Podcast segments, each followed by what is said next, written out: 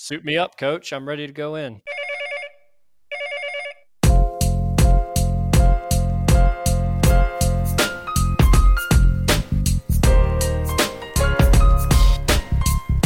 Welcome to the Mainline Podcast. I am Adam Jaquez.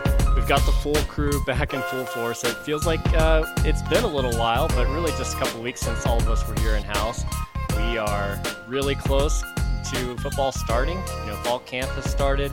I've dusted off the old Xbox 360 and NCAA 14 is is in the disc tray, so you know it's uh, it's coming up right here. But uh, Tyler and Corbin with us as always, guys. How are we doing? Have you updated the rosters, Adam? At least. So it's last year's rosters. Uh, at least I haven't put on this year's rosters though. Fair enough. Fair enough. I respect that. I can't complain, guys. Doing great. Uh, got the what is the game Field of Dreams game on the background right now. Uh, Tyler and I were talking about beforehand for an organization like the MLB to mess up as often as they do to try to ruin this sport of baseball. They did this one right. It's been a pretty cool event to watch so far. But Tyler, how are you? I'm doing well. Yeah, not too often the Major League Baseball gets something right, but just watching that production, Field of Dreams, Kevin Costner on the mound, they they knocked it out of the park for you know no pun intended. But no, doing extremely well. Um, it finally feels like football season. We've got practice underway each and every day. Starting to see some footage, some photos that are coming out of camp, and we are 22 days, 16 hours, and 22 minutes from this moment right now from kickoff. So uh, a lot of excitement and just ready for college football. But guys, we got to start out we didn't have this as part of the script for tonight, but obviously in today's world, there's always breaking news, and we had kind of a big one uh, break just a short while ago, about a half hour ago. Pete Thamel um, tweeted out just a second ago, spoke to Tulane athletic director Troy Dannen. He tells Yahoo Sports Tulane will be requiring vaccinations or a negative PCR test for everyone 12 and up within 72 hours to attend athletic events. This is in accordance with mayoral order for events of more than 500 people and all indoor events. So OU opening up in New Orleans in three three weeks from from uh, this upcoming Saturday against Tulane. So OU fans traveling down there, this is going to impact things in in quite a big way. So guys, just early thoughts on that, and you know, just kind of you know what what this could ultimately lead to. It's just I just want to be left alone. Really, um, it's the one thing that like I don't want to talk about in general, but at the same time, I have tons of thoughts um, on this. And it's frustrating that here we are a year later and this is still such a major issue. Um, I want it to go away so bad so that we can focus on football and not have to be thinking about, you know, walking to the stadium, you know, am I going to need a mask? Am I going to need a vaccine? Whatever, whatever. I don't want it to be something that's a part of the season. I want it to be just about football. You know, I don't want guys sitting out um, from positive test. I don't want games forfeited. I don't want any of that. I just want a normal season. Um, so it's frustrating. I was really hopeful. You know, I told you guys earlier that you know as long as no one else does this, um, you know, I'll feel really good. Tulane's the first one that's starting to do this, um, and the closer and closer this creeps to Power Five blue bloods, the worse I'll feel. Um, I hope it doesn't come to OU though. You would have to think that decision was discussed with the leadership at OU. I don't think you, if you're Tulane, you don't at least bring that to the attention of a Joe C with that type of brand coming to town. So I'm curious what those conversations were like. And then, yeah, as you said, Adam, does does OU follow suit? Um, if the dominoes start to fall, what does that look like? How do you possibly do that in a full 85, 87,000 seat stadium? I, I don't know. Um, and guys, we're not blind to it, right? Like, do we really trust CSC to be checking paperwork as you're walking into the stadium? So that, I, am not yeah. no offense, but like no. And to be frank, I've seen like the the vaccine cards and everything, and like I can whip that up on a PDF and mm-hmm. create it like this. So I don't understand. I'm, I'm with you, Adam. I think part of it for me is just like I'm not asking for anybody else to look out for me, right? Like, I'm not asking for anybody to get the vaccine for my sake. I'm not asking for anybody to not get the vaccine for my sake. Like, just let me do me and let the dominoes, you know, fall how they're supposed to. But I have no idea.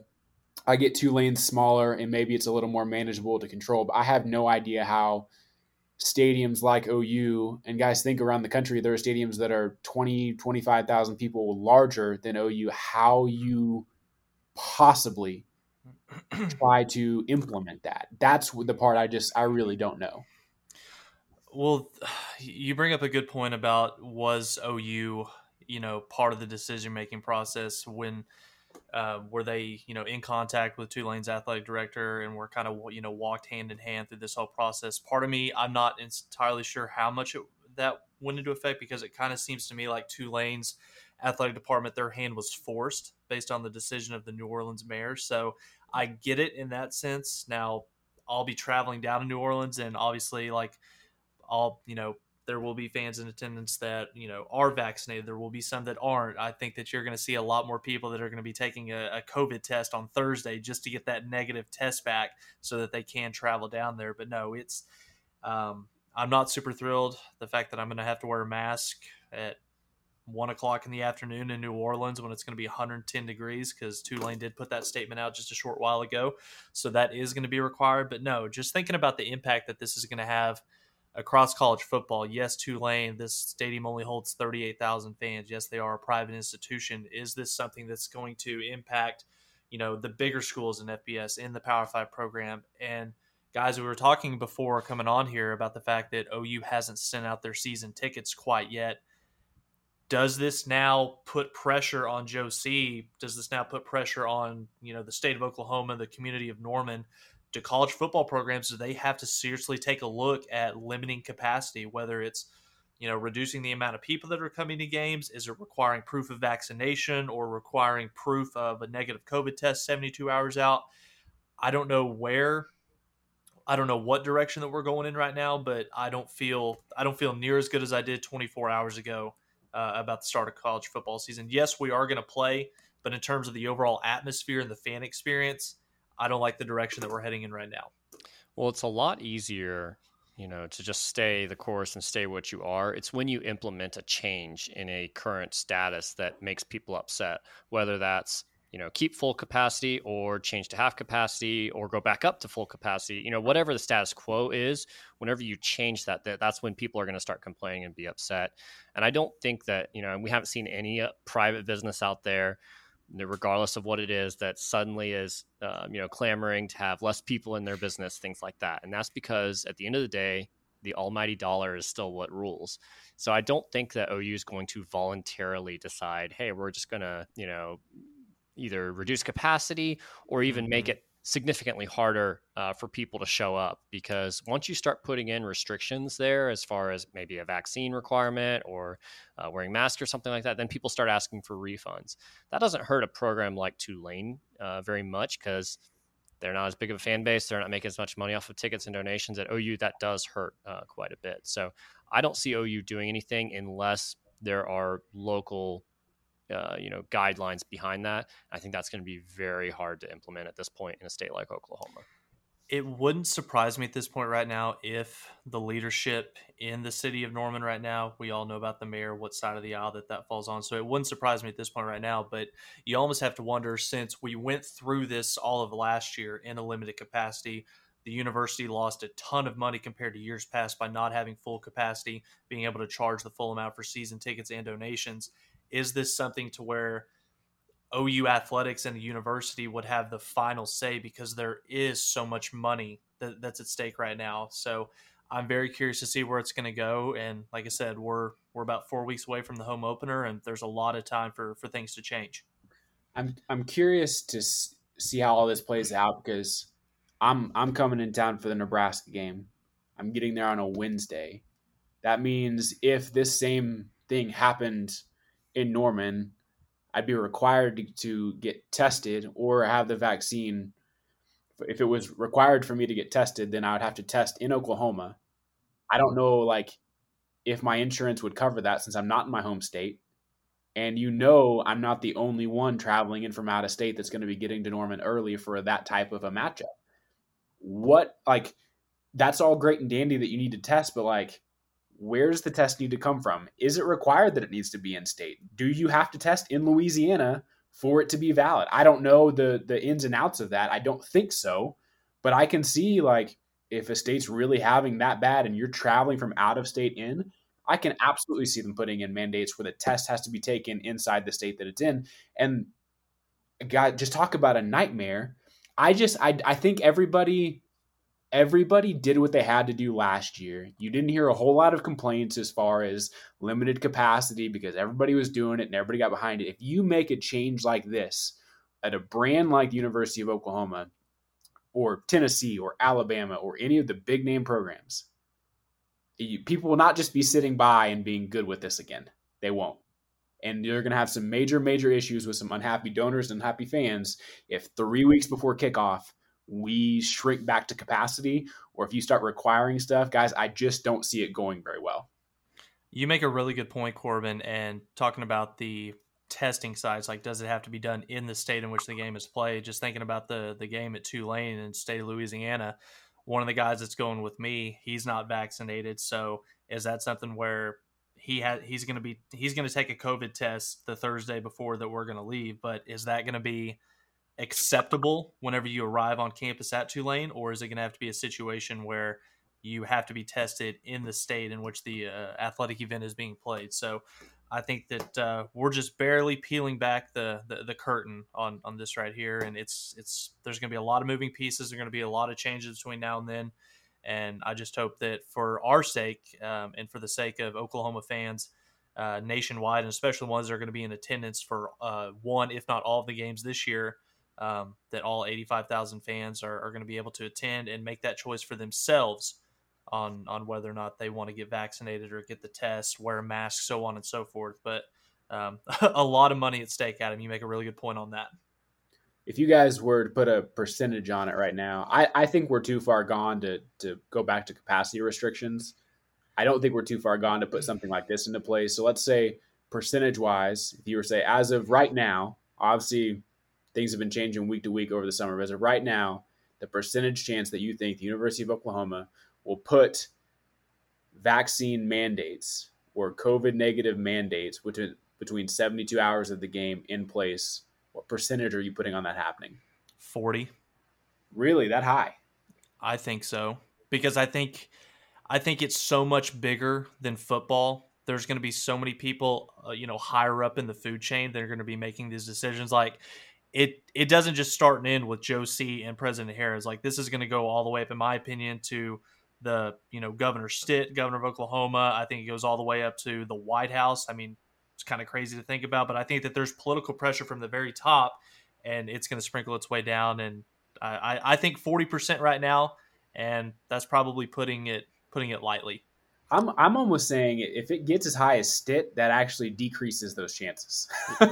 yeah, Stitt's but not putting in a mandate. Yeah, but Stitt Stitt, uh, there was some breaking news that came out about an hour ago that you know Stitt came out with this thing basically saying that we're not going to require um, like the state of Oklahoma, you know, public education students, faculty, staff, if you're not going to have to wear a mask. Now the Oklahoma City public schools, their board just voted about an hour ago that they're going to defy the the rule and uh, you know the executive order, whatever it was that Stitt signed, and they are going to require all of their teachers and students to wear masks while on campus there. So again, I'm not I I don't think it's as simple as what's Joe C and President Harroz going to do. I think it goes a lot higher than that, and that's what's scary because you know if it were up to Joe C, we'd have 85,000 fans. I don't think we'd have a I don't think we'd have a vaccination requirement uh, in order to come to the game. So it'll be serious. Adam, did you have something? I, I mean, I think you guys are making the case for you know we have no idea how this is going to go who's going to make decisions what it's going to be. Um, my hope is that a week from now we're in the, at least in the same position where nothing's changed. Um, i would like to be able to just go have a normal football game a normal football season. So i think it's way too early for me to go as high as 40% i'd put it more in like the you know 10% uh, neighborhood there but yeah, there's just really no way of knowing. I thought it was an interesting point that the Scoop crew brought up on the U40 yesterday when they were talking about vaccination requirements and how you can require the fans to be vaccinated in order to attend, yet there's going to be potentially coaches and players that are actually participating in the game that are not vaccinated. So it's, I mean, it's kind of a, you know, suit me up, coach. I'm ready to go in. I feel like if we were headed towards vaccination requirements and or capacity restrictions, the messaging from the social media accounts from OU football wouldn't be what they're saying currently. Mm-hmm. I feel like that would have been pulled back a tad because I think even just today, it big, was yeah, it was big, about ten to yeah. fifteen minutes after Tulane posted that OU Athletics sent out a tweet basically saying we're very excited to to see all eighty five thousand fans of you in attendance. So yeah, I feel like that messaging would have at least been put on pause if those conversations. Not maybe I'm wrong, but it it just doesn't feel like oh you'd be putting out all this stuff uh, they had a video earlier this week. I think it was Jeremiah Hall and a couple others. They were talking about the atmosphere and can't wait for the house to be full. And I don't think you can put, I don't think you can post those things within a month of the game and then drop something like this. I just, I just don't see it. But again, last right. week we didn't even think this was a possibility. And I know that the COVID cases are kind of running rampant and they're increasing in the state of Louisiana, but I'm very surprised that Tulane made this decision because – I think it's probably safe to say that probably close to half of that stadium in three weeks is going to be in Crimson. I mean, I know that it only holds 38,000, but I know that with the away games for this upcoming season not being, you know, uh, a true marquee game like going to Nebraska, Tulane was kind of that bucket list one with it being, you know, uh, a long weekend, with it being a, a destination like New Orleans. So, um, very, very curious, you know, the decision making behind that, and it's gonna be it's gonna be interesting to watch. I'll I'm curious now because I know there was a good chunk just reading over message boards and stuff that had ordered season tickets through Tulane for just this game. They were yep. OU fans at the bottom. Looking kind of reverse psychology, is it strange that the tickets were already sent out before this happened? Because I can't help but to wonder if this came out before season tickets were actually released, what that potentially could have done to some of those season ticket sales. Just I have nothing to back that up, nothing to prove. Just just kind of interesting. I mean, I think you're you're right on track there. Uh, yeah. I'm sure that was into the decision making because Tulane probably hit record number of season ticket sales this year simply because OU was playing in town, and yep. um, I'm sure they didn't want to sacrifice that. Which I think goes back to the original point that I made was, you Money. know, the, the almighty yep. dollar rules, and I think that's something that OU does not want to go through for another season. Uh, so mm-hmm. whatever they can do to keep people happy, I think they can, you know, parrot the right talking points while still allowing everybody to come in unmasked, unvaccinated as much as they want, and say, hey, please be safe, please, you know, get vaccinated still. Um, but behind the scenes, they're knowing, hey, we just want our money. That's all we I'm, really care about. I'm sure it would take some time to kind of put some numbers together and figure it out. But I bet if we went back last season based on attendance numbers, based on what we know about donation costs, season ticket costs, things like that, we could probably figure out how much money OU lost in terms of, you know, just ticket revenue. You know, basically go ahead and exclude all like concession stands, beers, things like that, but just in season ticket and donation money, they're not I it's so hard for me to think that they would they would just fold over and do everything that they can not to let that happen again this year. There's too much money tied up into it and you've got when you've got a very passionate fan base like you do at Oklahoma, you've got to take a lot of that into consideration. Even though it's it's kind of a crazy time that we're living in right now. that fil- that filters into this year too, though, because you know season ticket holders had the option to basically just not pay this season right. and keep, let OU keep their payment. I would have, if I was season ticket, that's what I would have done. Just keep it. I'll come back next year, and this is all basically free. Yeah, so pay like, it forward. They're still paying last year off, and they're going to be paying last year off potentially until you get into the SEC and make up that money. Just to be frank. Mm-hmm. Yep.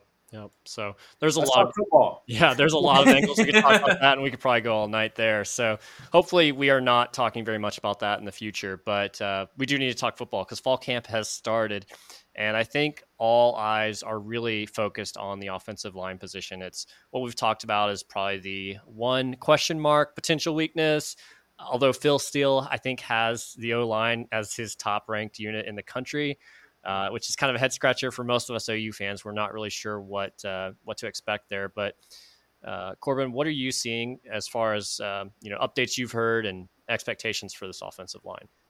Yeah, it's it's hard to put into uh, place what Bedenbaugh is just saying on coach speak versus what's actually happening on the field. Um, and I don't think we'll really know until you know we walk out for the Tulane game and you actually see what the starting lineup looks like. And then, as we all know, What's that look like by Texas, right? That's always kind of the tried and true by Texas, that line, with the, I think with the exclusion of last year, which for obvious reasons wasn't quite the same.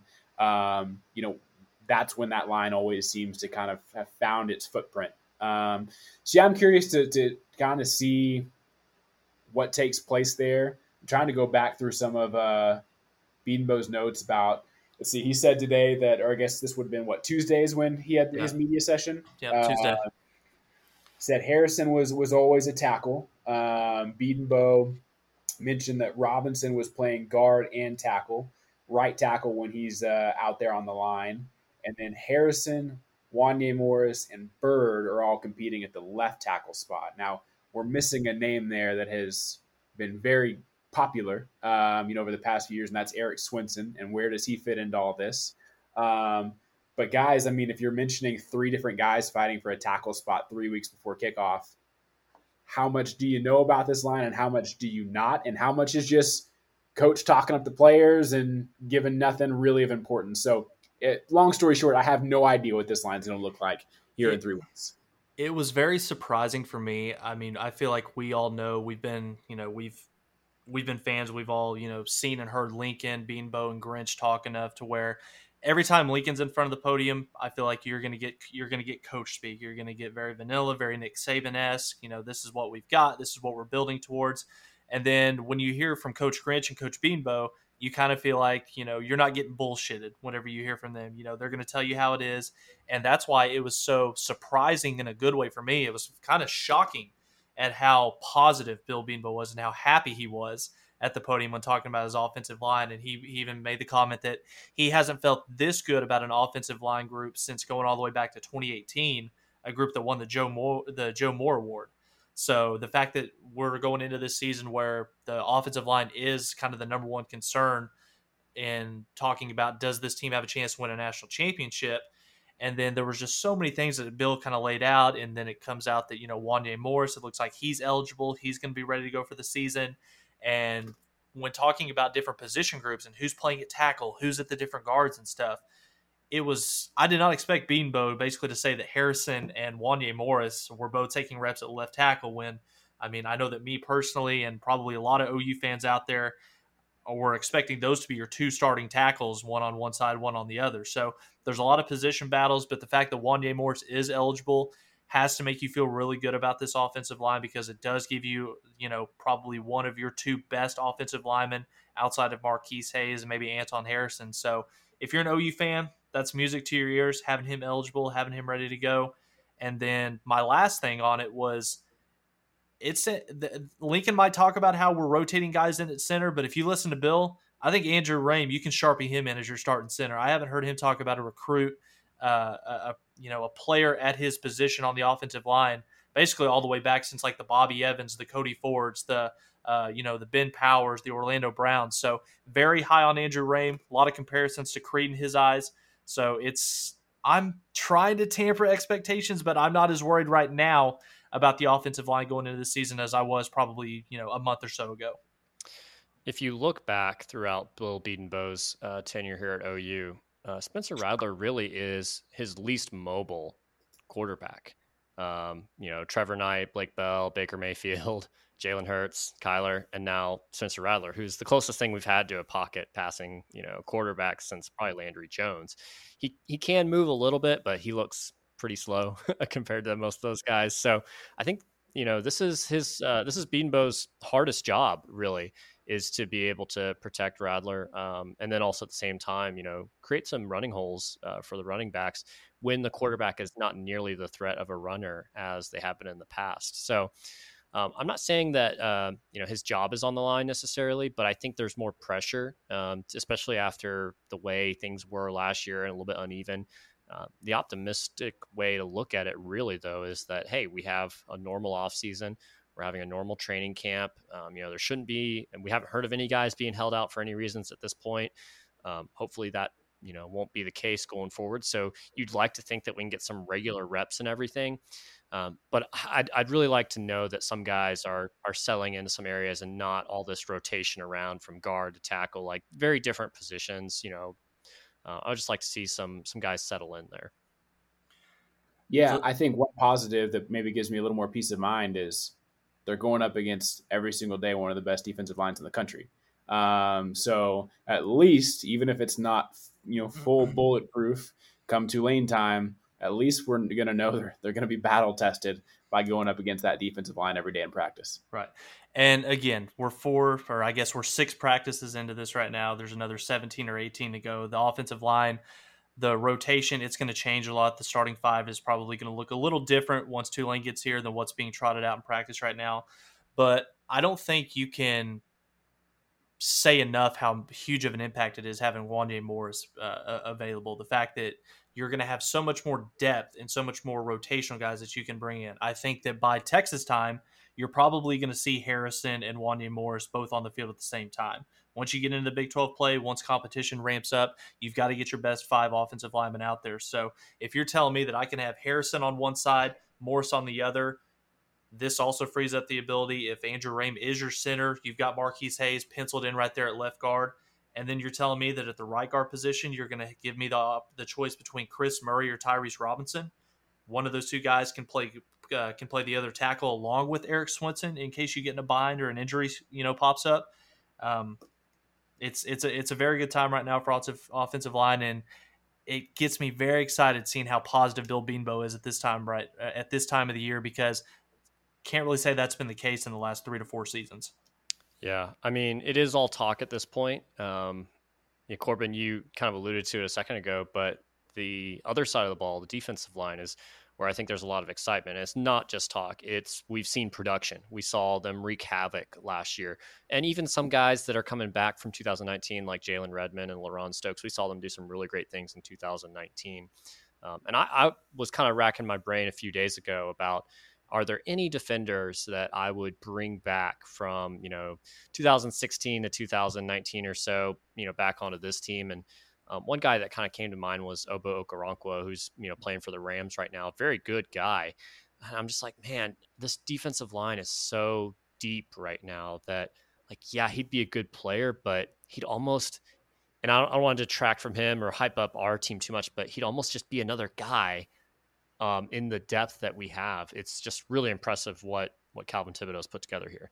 That's a good problem to have. You start thinking of a guy like Ogbo and just kind of thinking like he could be, you know, a good player, but not how we viewed him that season, right? I mean, we viewed him that season as almost in that Eric Striker mold of like he's the only guy that's going to do anything on that defensive line. You know, any guy that's going to get pressure, it's Ogbo or it's nobody. And so yeah, guys, we've come a long way, and it's been interesting to watch. Not just necessarily the the local media and people who've covered OU football, but on the national media side of things. That's the one of the first things that always comes out of anybody's mouth on a national scale is like the days of OU's defense getting pushed around is different because of those guys up front in the trenches. Um, and so even on a national scale, which certainly should help with you know recruiting moving forward there's a stigma now about OU that um, times have changed. This defense has changed. This is a big time defense, and guys got to go out there and prove it now. You can't have a game or two a year like we're used to where the defense just disappears. Can't yeah. have it anymore. They're too good for that you can ju- just looking at the pictures OU football and outlets like Scoop and 247, you can just see the difference in this year's group from a size and development standpoint. And I think a huge part of that goes to the awesome work that, you know, Bennie Wylie and his staff has done with them over the course of the offseason. And, you know, it, it was fun hearing kind of, you know, Tibbs echo what Grinch was saying a, a week or two ago when talking about, you know, Alex Grinch's sentiment about rotating six or seven guys on both the interior and the exterior. The fact that, you know that's something that OU hasn't had in past years. You know, for the better part over a decade, that's you know quality depth has been something that we've been lacking. You know, in the defensive line room. So having three rotations of players that you can throw out there that aren't just going to give the starters a break, but they have the ability to make plays as well.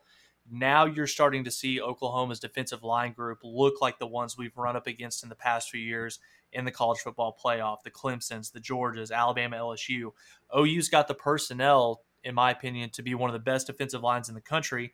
Just like you said, Corbin, now they've just got to prove it on Saturdays. And after what we've heard, you know, over the last week or two, I just don't see how anybody in the Big 12 is going to be able to block this group for four quarters with with the talent and the depth that they have, being able to rotate fresh bodies in there. it's going to be a very good year for the OU defense. You know, maybe more than anything, what I'm excited about game day, especially on the defensive line front, is on third downs and the Halloween theme song. Come on, mm. uh, I mean, come on now, like. Make got, it happen, Mike. I got a got a tweet from uh, our old guy Drew in the marketing department. He said it's a done deal. so uh, you know, it, that'll be. Uh, I'm just getting chills thinking about it. That'll be pretty cool. Yeah, I'm really looking forward to seeing some big third and long plays where the defensive line can just pin their ears back and go for it. Yep. Adam, I did have a question and kind of starting with you. You know, one of the things that we've seen from Lincoln's offenses over the past couple seasons is it starts out really, really good, but then there's almost a lull midway through the game in the second and the third quarter. And you know, some people attribute that to you know we don't want to we don't want to score so many points so fast because we don't trust the defense to go out there and get stops, and we don't want to get into a track meet. So do you think that this could be the year with the defense being as talented and as deep as they are? Do you think Lincoln almost kind of takes the approach where we're going to keep our foot on the gas from the first whistle all the way to the last whistle because we trust our defense being able to go out there, you know, being able to rotate 25 to 30 players in there on the defensive side of the football. And we're never going to put our offense in a situation where we feel like we've got to slow things up or kind of get out of our rhythm. That's what the fans would like Lincoln to do, but Lincoln does not think like the fans. Um, so I don't expect him to be any different. I think he's more focused on winning, and I think he sees, you know, anytime he can help out his defense, even if his defense is really good, still helping them out and, you know, burning time off the clock and just kind of running it out, so to speak. Not a big fan of that. Um, we've seen that come back to bite us in the past, but um, we'll see. We'll see. I mean, this is his first opportunity to really have incredible confidence in his defense going forward.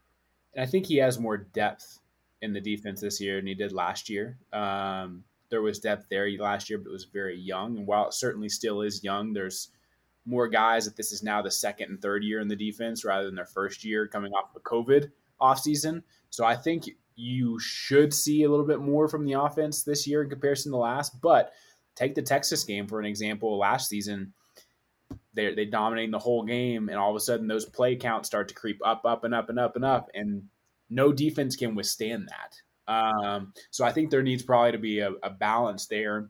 Maybe not quite as um, easy, you know, on the offensive side of the ball is what we saw last year, right? There were some times where it was like, okay, like do something, right? right. Like poke it with the stick, see if it moves.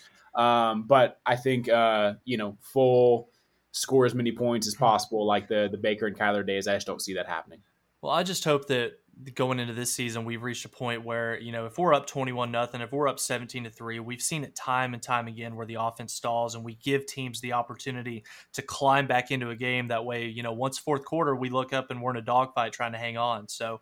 Um, having that killer instinct when you've got a two, three touchdown lead, being able to deliver that, you know, that knockout punch um, is something that I hope this team can do. And um, I, I, think that they're going to have the depth on uh, on the defense defensive side of the football um, to make that happen. Hopefully, so. Yeah, one of those guys that has played a lot of snaps um, and has a lot of experience, but waited until the tenth game of his junior year to get his first interception is Pat Fields. Um, and I don't mean to dogpile on him, but come on, man, you're you're a safety that's played a lot, and you didn't get an interception until the very end of your junior year. Um, we've seen that he's been getting a lot of first team reps. Tyler, you are, um, you know, probably bursting at the seams to say something here. I mean, what's your feelings on this, and what do you, who do you think it should be, if not Pat Fields? Six days in or six practices into fall camp. No, I'm not surprised by it. I mean, you're talking about a guy. He's a two-year starter. He's, I think Grinch said he's played over 1,400 snaps in this speed D defensive scheme. So for me, I think it's it's all about you know trusting which players are going to be able to understand Grinch's scheme well enough that you know, primarily they're not making those mental mistakes. And I think that's the biggest advantage that Pat Fields has right now.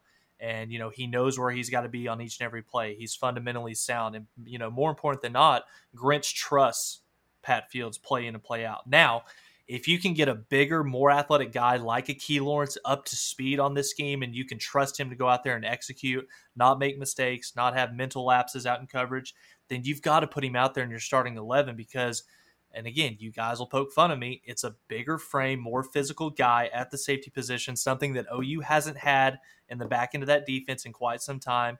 You've got to get your best athletes on the field, and if he's if Key Lawrence is primed and ready to go, I hope that you would at least see him by Texas, you know, getting a huge bulk of those snaps at the safety spot. It's pretty proven by now, especially in the safety position. When you think of DTY and Patrick Fields, Grinch loves the stability exactly. of those two back there, right? Like more than any other position, the safeties can't make mistakes.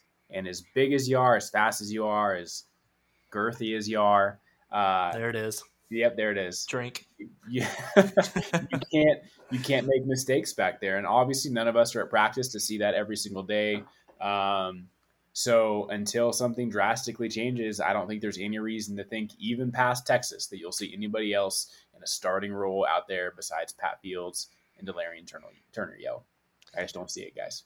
I guess really it's just Key Lawrence, Bryson Washington. I mean, that's really your backups there. It's still a little bit thin at the safety position. Mm-hmm. Um, yeah, ideally, we'd like to have maybe some other guys like Justin Harrington or Billy Bowman, or mm-hmm. um, there's several guys that we could look at that, that could move from other positions back to the safety role. But uh, Pat Fields is is kind of interesting. Um, and, you know, we talked about Erik Swenson not getting mentioned. He seems to be a coach's favorite.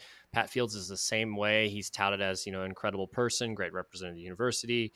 Um, he's on LinkedIn. He's doing like really professional stuff. Like he's actually gonna he's gonna have like some really incredible opportunities for him um, because he's just a well-rounded, well put together mm-hmm. individual. And I think the coaches know that. They see that. I mean, he was a team captain. They see his leadership, you know, every day that we don't get to see. So they view him in a little bit different light than we do as fans. It's not just his play on the field. So they're going to give him every opportunity to to seize that job, um, probably more so than any other player and I don't want this to come across as though like I'm, you know, downgrading or you know shitting on Pat Fields. That's not what we're doing. All all I'm basically trying to get my point across is that with the goals that OU has this year, trying to win an eighth national championship, Pat Fields is good enough to win you a Big 12 championship at the safety position. But once you get into the playoffs, you go up against an Ohio State where you've got to cover guys like Garrett Wilson, Chris Olave. I love Pat Fields to death, but a 5'10, 5'11 corner that's not as good of an athlete as what we've also got kind of behind him. I don't trust him in that situation to cover and make those plays consistently enough for OU to win a national championship and win a, or win a playoff game for that matter. And I think we kind of saw that in the LSU game with Justin Broiles um, getting torched, you know, whenever DTY wasn't able to play. Yeah, well, I think the good news is is those safeties are all going to get their shot right? Like I don't think Pat's out there taking 100% of the snaps. I think we're past that. So, you know, I, I think there's at least going to be an opportunity. While I don't necessarily see anybody taking Pat Field's spot, I think there would definitely be an opportunity if it's there for somebody to come and replace him on a game to game basis if that's what's needed. Yep, yep.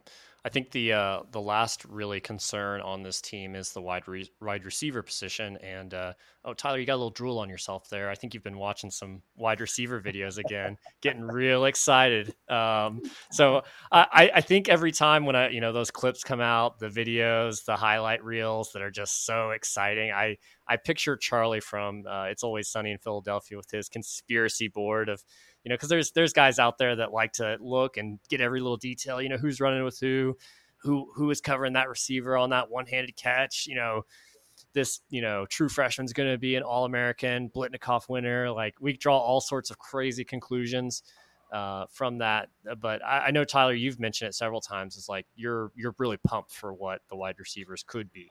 Well, when you're as closed off as the media and some of the fan base is, and you don't have as much access to the program like some of these other schools do, yeah, you kind of have to. You do what you have to do. You have to pick up, you know, certain tidbits and stuff, and you know, pick certain uh, things from those videos apart. But no, uh, the wide receiver position, just like what we talked about with the offensive line, that was kind of the number two category, the number two position group that uh, that fans were a little bit concerned about in terms of is that group good enough to win a national championship and uh, this is a group that's been called out on multiple occasions by Lincoln Riley, going back all the way to the you know basically the start of the offseason. and you can definitely tell in what we've heard in interviews from these receivers that this is a group that's got a huge chip on their shoulder going into this season, and just hearing it not from the receivers but from a guy that covers them each and every day at practice, DJ Graham, he made the statement yesterday saying, I expect this group to finish the season with at least two 1,000 yard receivers.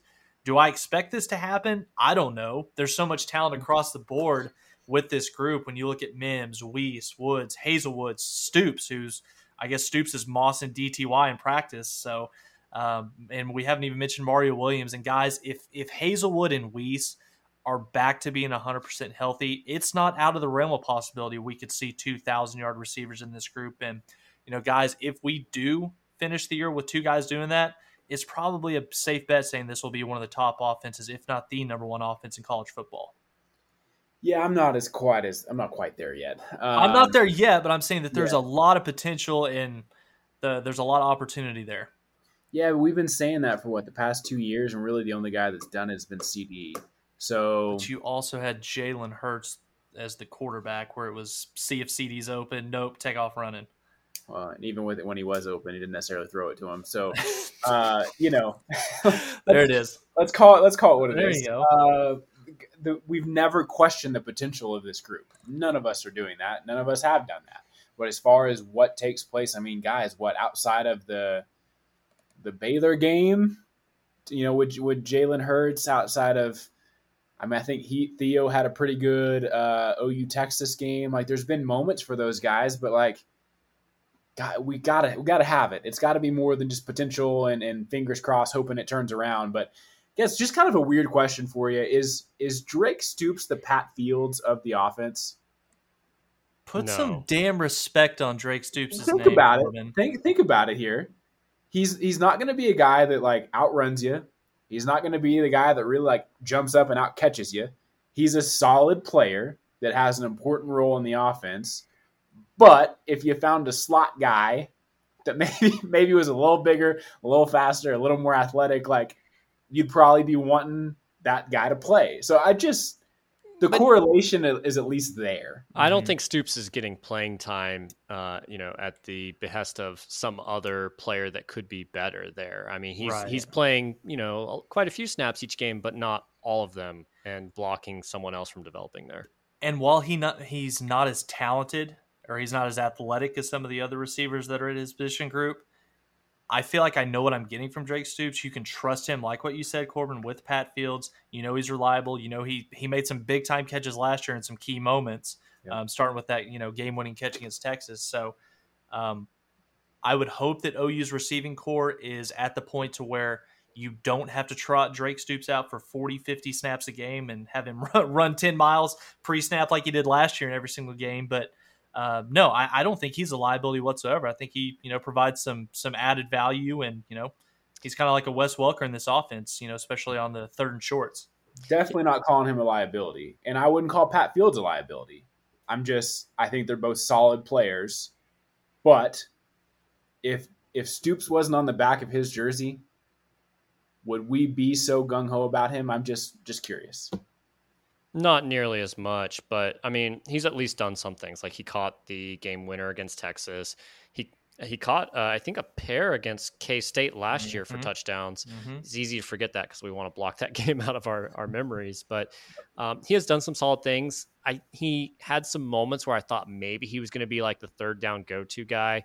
Never really developed there completely, but I think he he could do more of that, and we'll certainly need more of that. Um, you know, Stogner was a guy that really did that. Wease at times was a guy who did that. But I think if you look at this receiver group as a whole, uh, really, I'm just looking at it and going, do we have depth? Because I think there's enough talent. Like like you mentioned, Corbin, we have never doubted the potential here. Um, you know, Marvin Mims, I think he's a proven guy. I think he'll only continue to get better. I think Stogner has proven enough in the short time that he's been on the field. And then, you know, just recently, Trevon West is back with the team, another depth piece, a freshman uh, last year that actually played in eight games. So um, I'm I'm hopeful. Um, I I just you know one of these guys needs to step up and prove it. Uh, Wease, Haselwood, whoever, it doesn't matter. Just someone needs to step up and actually do it. Maybe there's an opportunity for Mike Woods to come in yep. and make an impact. Yeah, Just, for sure. Who, who's the speed guy in this group to you guys? Mario Williams. Mario and, and Mims. You would consider Mims a speed guy? Well, I mean, he caught a ton of deep passes. So yeah. It's basically all he did last year. Yeah. So yeah. I don't care how he gets that. I mean, he doesn't have to be the speed guy. He could be just out jumping people. That's really what you need there is to stretch the defense. And I think that's where if you have a, a healthy Haselwood and a healthy Wease, and they can live up to the expectations and you know perform at that high level of play that you know we expect from them, I don't see how you're going to be able to double team any one of these receivers or bracket, uh, put a safety over the top. So if this offensive line plays really well and they give Rattler time, uh, it's it's going to be you know p- you know pick your poison on who you want to get the ball to and you know go down the field and and score. But it's it's going to be a lot of fun to watch. Yeah, for sure. How, how crazy is it that we have more uh, more concerns and, and question marks about offense than we do defense? And I don't even think it's a little more concern. I think the majority of the concern is on the offensive side of the ball, which is crazy. yeah, yeah.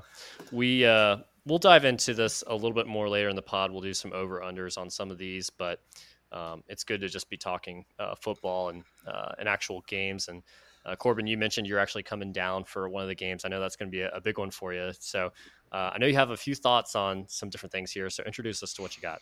Yeah, wanted to get your thoughts. I think this will be a really interesting segment have this is meant to have zero seriousness whatsoever. So yeah, heading to Norman for the first time, bringing uh, my my girlfriend. First OU game. Nice.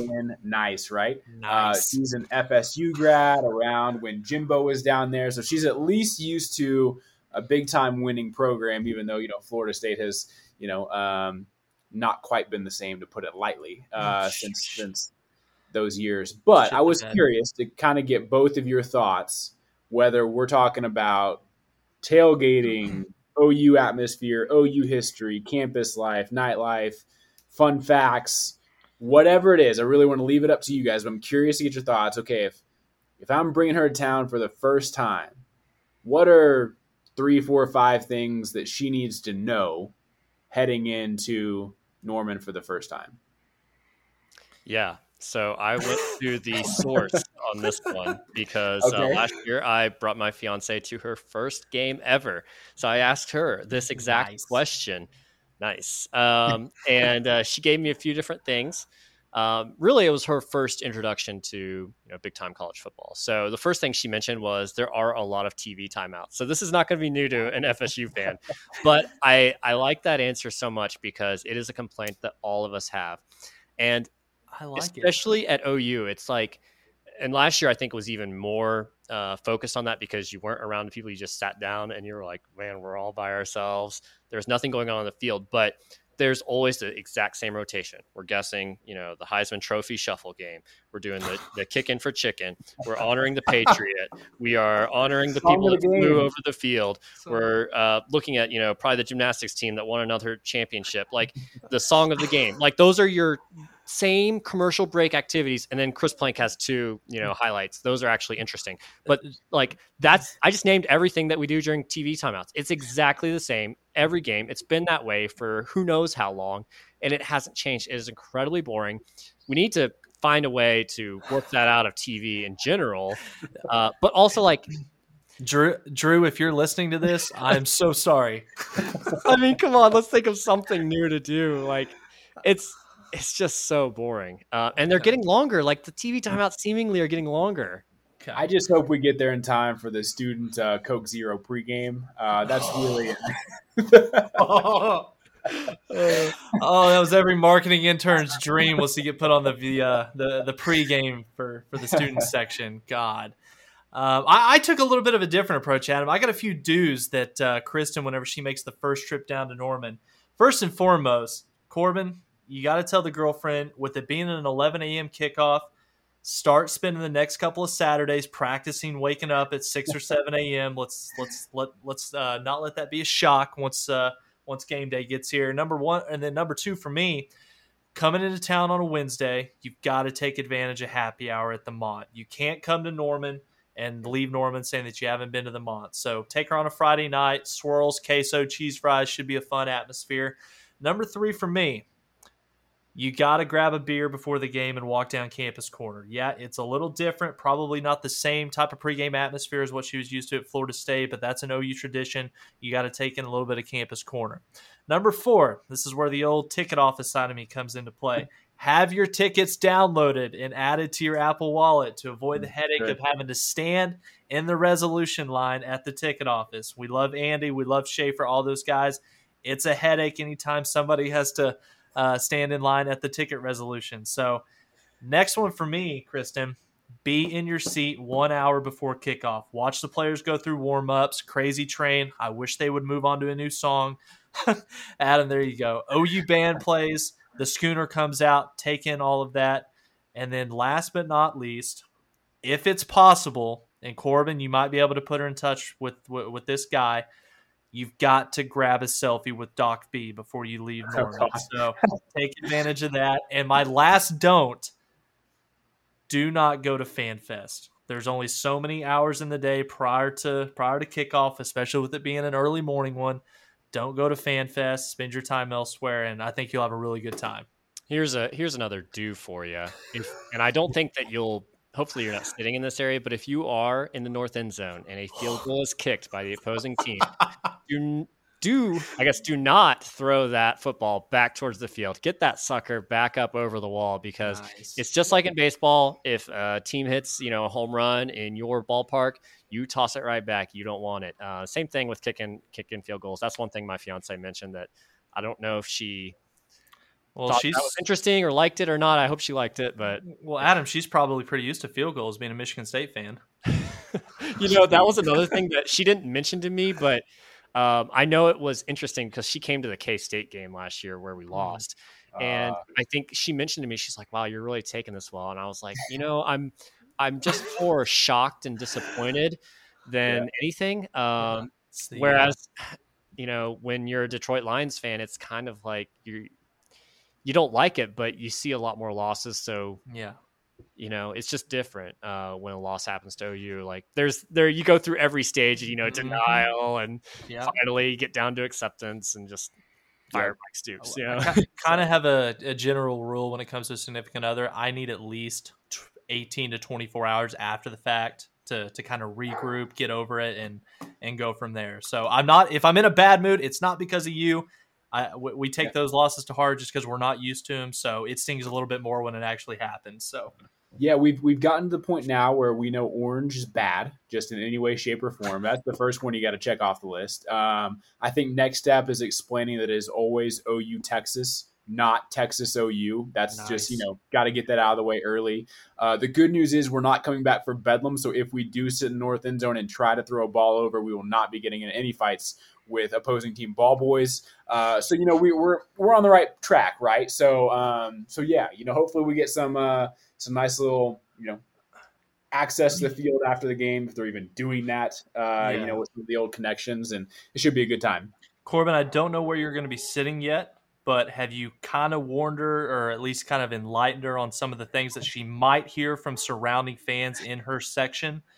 It, it see the, all the sections are different. You you guys know this just as well as I do. If we're sitting by chance on the west side, we just need to be prepared to sit down when everybody else sits down, and we're going to get yelled at. I think if we're in some other parts of the stadium, we may get away with that, you know, a little bit more. I think North End Zone's actually pretty rowdy with standing people. When a few times I've sat there, uh, so we'll have to kind of see where we uh, we we get seats and, and kind of go from there. Yeah. Well, I'm looking forward to, to, hearing the report after this game to see how yeah. it goes. We'll have to throw on the pod and yeah, be like, yeah. what, what, did you learn? yeah. yeah. Adam, what'd you put together for this last thing here? Yeah, uh, we're getting close to season, so it's time to do some more predictions. So we're gonna do some over unders here. I'm gonna throw some um, some questions out to you guys just to see where you stand. And one of the big ones that really stuck out, and uh, this is a podcast that we did even before Corbin joined us, so it's been a long time. But we looked at Spencer Rattler's stats and uh, his 2020 stats. Basically, when you um, extrapolated that out for a 12 game schedule uh, versus what we played last year, which was 11 games, he basically had the same stat line as Baker Mayfield's 2015 season. Mm-hmm. So if we're expecting Rattler to take the next step, I went back and I pulled Baker Mayfield's 2016 season, which some so some even argue that that might be Baker's best year. Um, I don't know; it's not the debate at this point, but um, I want to see where you guys are taking the over or under on Baker Mayfield's 2016 stat line. So we'll go with passing yards first. Uh, Baker Mayfield had 3,965 yards in 2016. Uh, Rattler, for reference, last year had 3,031 across 11 games. Are you taking the over or the under there? I'm going to take the under. I think it's going to be very, very close to that 39 65 number that Baker put up. But I also think that one, the offensive line is going to be a lot better than it was last year. And I think our running game is going to be a lot more productive. Obviously, we really didn't see the running game take off until Rhamondre got uh, got back for the last three or four games of the year. So I think having an Eric Gray, Kennedy Brooks return to the full, Tre Bradford, I think you're going to see a predominantly heavily focused running game from from Lincoln, especially early in the season. So I'm going to take the under on that. Yeah, I can see it going either way because um, I think the the schedule in 2016 was probably a little tougher than what what our schedule is heading into this year, just at first glance. But I also don't think Spencer is going to have a Heisman candidate wide receiver to to throw to all season long. So I'm going to take the under as well. I just I just think overall that offense, based on what we know now, is was just a little bit better than what Spencer's going to be walking into this year. Yeah, I think you could look at it that way. You could also look at it and go, "Hey, he doesn't have Samaje Perine and Joe Mixon to hand it off right. to every." Mm-hmm. You know, we're we're high on Eric Gray, Kennedy Brooks, but that might not pan out the way we want it. So, it could go either way there. Um, if we're looking at touchdowns, Baker had 40 in 2016. Rattler had 28 last year. Would you go over or under there? For, was it 40, 40 total touchdowns or 40 passing? 40 passing. Under. Uh, yeah, I'm going to go under because I mean he had 28 last year, sure, in one less game, but he also had nine touchdowns that were dropped, and that still only gets you to 37. So much like the passing yards, I think he'll get close, but I don't think he surpasses 40. I think you could be looking at like a you know 38 touchdowns, maybe four or five interceptions. So I'll take the under. And it's something we discussed earlier in the pod. I don't think this offense is going to be playing the same as it did. Um, you know, in those seasons, it's got a better defense. You can rest on that a little bit. Means the offense while we'd still love for them to go up and down the field every single drive, like you just don't have to. And so something to consider there as well. And I also don't think Spencer is going to have to play as much as Baker did for most of the year. I think with the schedule and with how dominant our defense should be, I think you might be looking at a lot of Caleb Williams fourth quarters type type games. So Tyler, you kind of answered the next one, which was interceptions. Baker had eight in 2016. Spencer had seven last year. So you're going under on that one. Under. Yep. Yep. Under. All right. So it's interesting. Um, less mistakes is what we're expecting from him, but not nearly as big of a step in production. So um, that's really interesting. From uh, but from more of a team perspective, uh, last year we saw the offense averaged 43 points a game. I was a little surprised when I saw that because it seems it seems high. Um, are you taking the over or under on this one going into 2021? Though? That's that's easy for me again. I'm going over. What'd you say it was? 45? 43. Yeah, but not by much. I think that's probably going to be pretty close. Yeah. I think having multiple non conference games probably helps this statistic quite a bit. Mm-hmm. Um, and just not only playing those teams, but getting rolling for Big 12 play. So I think that could help there. Now, on the opposite side of the ball, defense, gave up 21.7 points per game. You take an over or under on that? I th- I think it's going to be right around there, maybe a couple points under. If if our defense holds opponents to less than 20 points a game, we shouldn't lose a game all season. So yeah. I, am going to take the under on that as well. A lot of unders club. I don't like being part of the unders take, club. Take the over, but just by a tad. I can see it kind of being in that 22, 24 range. Like still really, really solid, but under that's really tough in today's college football. But the Big 12 is not as explosive as it used to be. It could absolutely be under under that number. You expecting Spencer Sanders put 50 up on him? At least 45. Least 45. Good lord. I will never I will never live that down. I won't even show up for the next episode if that happens. If the ninth best quarterback in the Big 12 puts up 50, I'll know you. Oh, no, no. Um, yeah, I, I think I'm with Corbin on this one, just barely over. I mean, 21.7 is a great number, so that's going to be hard to top. Um, going back to offense here, yards per play, uh, seven and a half. Are we taking over or under on this one? And uh, for reference, seven yards was the average in 2020. Eight yards was the average in 2019. Over. Yeah, over. I bet it gets back into that eight range. Mm-hmm. I think the offensive line will be better and I think that'll that'll open things up quite a bit. Yeah, and you've got ten yards of carry and Kennedy Brooks back too, so that's the, that that'll raise the average. So I, I think it'll probably be like 8.1, 8.2. So, hundred percent agree. so that next one there, um, Kennedy Brooks or Eric Gray averaging more yards per carry than what Rhamondre did in 2020. which the number there is 6.6 yards per carry. Not not per touch, correct? Not Carry. Yep. okay. Can't take reception, so that kind of hinders Gray a little bit. Said six point two. 6.6. God. that point four does make a difference. Yes, it, it honestly kind of does. I would say Kennedy probably is over, and I would I bet Gray's right around that number, but probably a little bit under. I bet he's I'm- like right around six. I'm going the other way. I think Kennedy will be less than that, and I think Gray will be more because I, I think you'll see probably three to four really long runs from Gray. Like just seeing some of the highlights that we've seen from Tennessee, he does have that breakaway speed. And don't forget Tre Bradford too. You know, there's there's rumors that he's one of the you know top three or four fastest guys on the team, and um, I'll, I'll go over for that. But we've heard that about Kennedy Brooks for like every single year. He's not the fast, flashy guy, but like he just what Lincoln call him? He's just like a golden redoodle, golden retriever out for Yeah. a stroll. Like he just glides. he just Doesn't look like he's moving very fast, but you know, ten yards a carry, I'll take it every time. I'll feel a lot more confident if the offensive line can come out and play. So, um, next up here, special teams touchdowns. I don't believe we got any last year. We did get a blocked punt against Texas, but I don't think that resulted in a touchdown. Um, so I'm going with uh, 1.5. You're taking over or under? And That's this so is hard to this say 'cause we, don't, we have no idea who's returning kicks, right? I mean, the thought is Marvin Mims for punts and kickoffs might be Billy Bowman, but that's just speculation, really. going over. I'm gonna Nope. take the I'll take the over on that. So that that could be kickoffs, punt returns, Blocked punts, Blocked fake punts. goals. We lost our we lost Beamer though, so that's got to be taken into account. Yeah, yeah, that's. I mean, that's that's true. I'm still gonna take the over though, uh, especially having a couple extra games this year. I, I, I bet we get two. I bet we I'll get two. take the over as well. Yeah.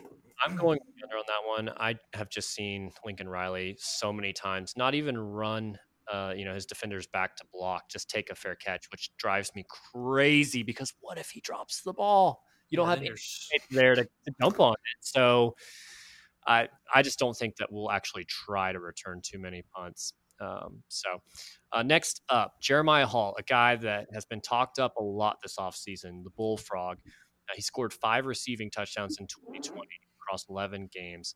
Um, but we've heard that he's going to be more involved. He's going to have more responsibilities.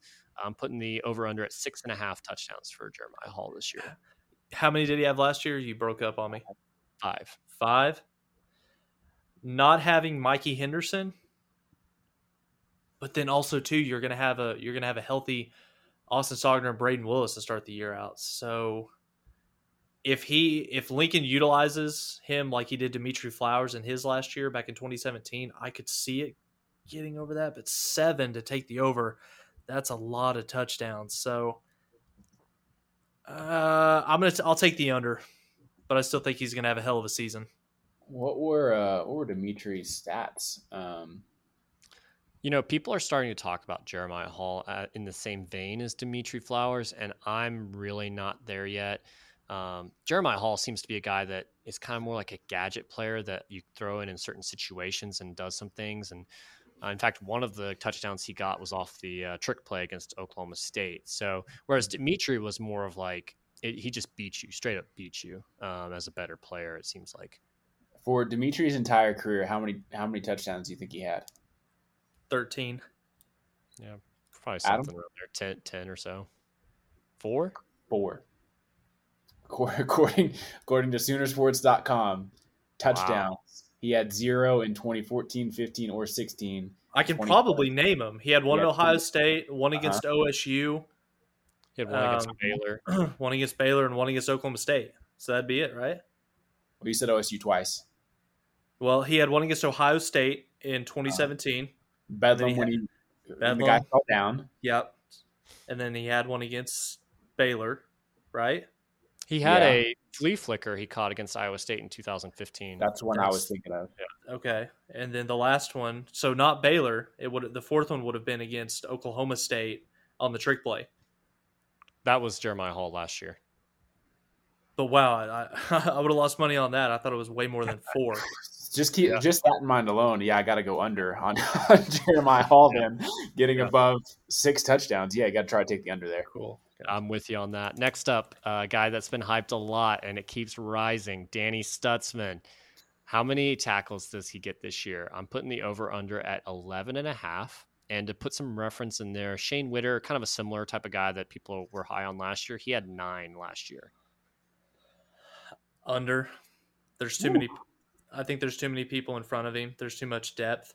I think he will get a lot of playing time, but I mean, there's there's five or six guys ahead of him on the depth chart. So I hope I'm wrong. I hope it is the over. But then also, I, do we want it to be over though? Because I really I, don't want him to have to play much. Well, the hope there is that he's playing a lot late, right? And the games yeah. are well in hand. So I'll probably take the under, but you know, if this team is who we think they are, then I can absolutely see him going over and he's got, you know, multiple entire quarters to go out and, and play. So we'll see. That's a good number, Adam. I think uh, mm-hmm. it will hinge on whether he's on special teams and how many teams he's on there, but I will take the under. Um, next one, Perrion Winfrey, three and a half sacks. Over. He had 0.5 sacks last year. He'll have over he'll, bold prediction. He'll have over three and a half by Texas. Wow. Yeah, I, I mean, golly, dude, you just. I, I mean, there's there's no way, right? But that's just for uh, that's just that's hard because that position, D tackle, just they just don't do what they used to do. Like he's not you know, everything comes off the edge now. But so also, do, go ahead.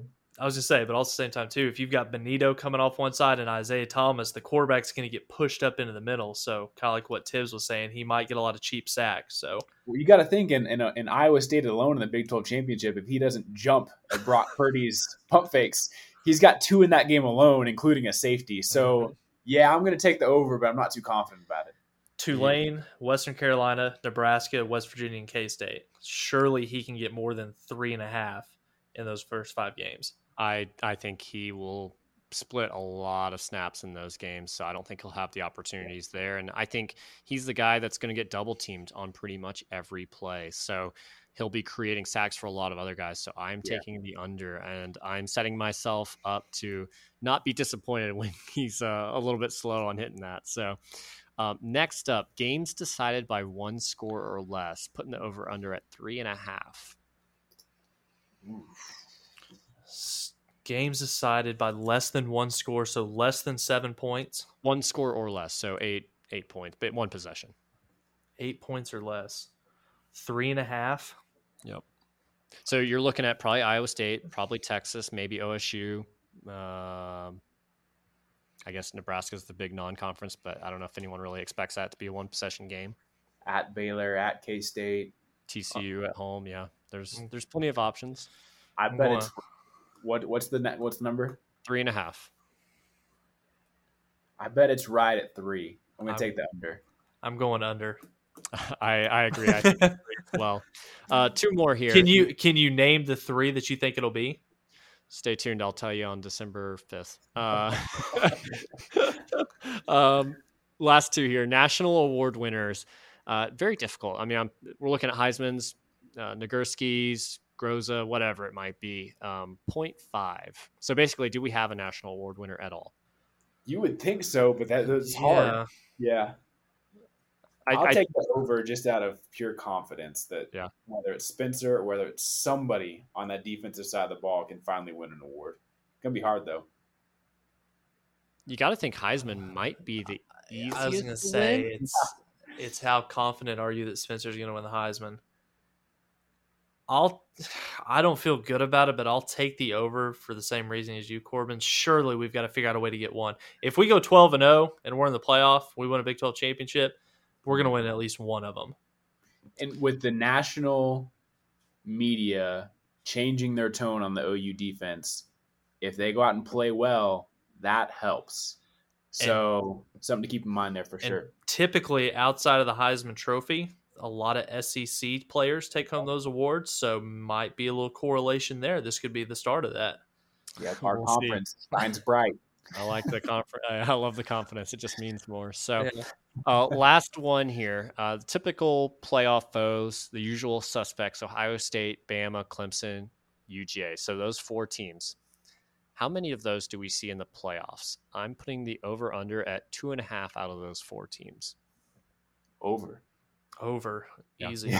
those, those are going to be the there's at least three of those are in for OSU, sure. OSU's in, Clemson's in. Either Bama or Georgia is going to be in. So So you think that OU goes in, even if we're the number one seed, we're still playing one of these heavyweights at the Oh, four. absolutely.